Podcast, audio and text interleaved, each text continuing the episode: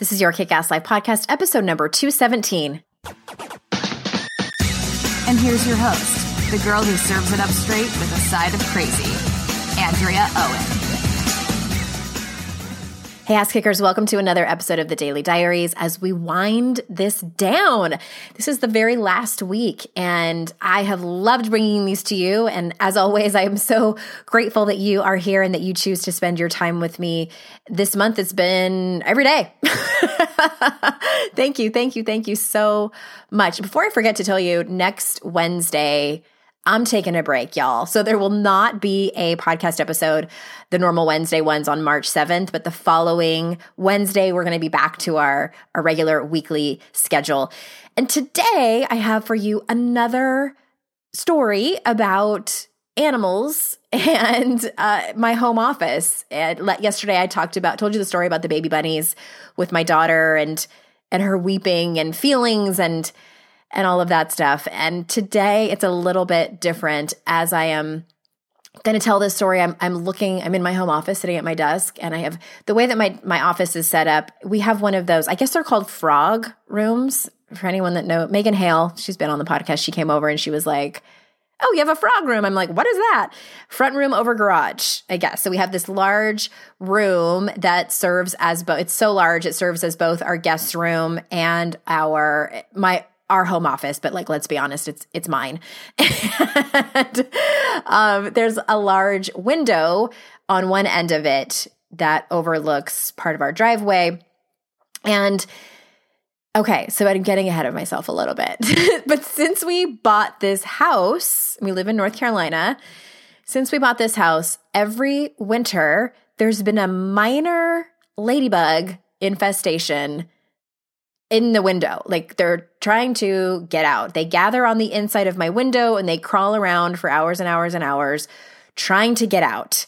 Now, I don't know hardly anything about ladybugs except they are the only bug I feel comfortable that I feel comfortable picking up in my hands and holding. So I know that's weird and it's very judgy against all other bugs, but that's the way it is. And I, I just wonder if they instinctively know what to do as they are trying to get outside and free themselves. They try and try and try, but they're trapped. And I'm assuming that it's they're they're going towards the light because I have the curtains open and this room is at the end of the hallway. I have no idea why they're not in any other room of our house except this one. It's probably a really easy explanation.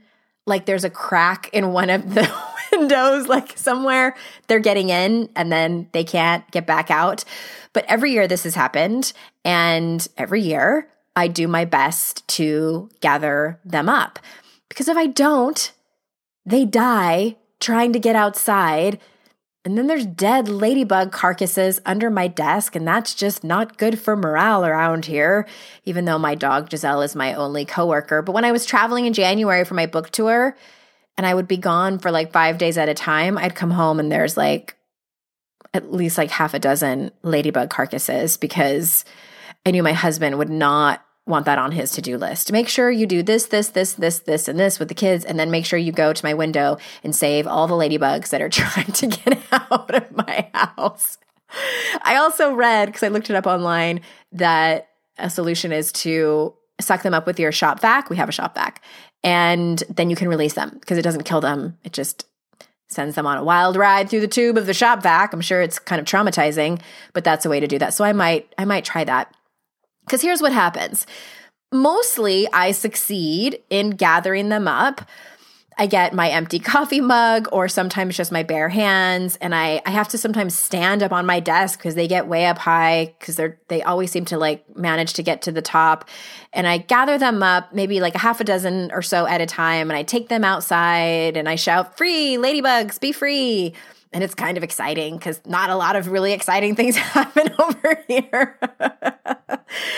But the weird thing about this is that some of them I feel like they don't want to be saved. Or rather, they aren't convinced that my way is the way out. They're not convinced that I am actually there to save them.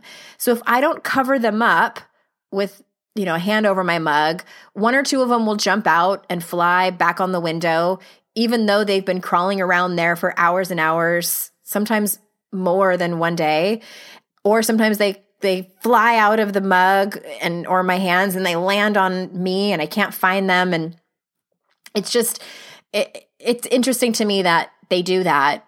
They instinctively go back to the window even though it's not working. It's not working. The solution that they are trying to create is not working.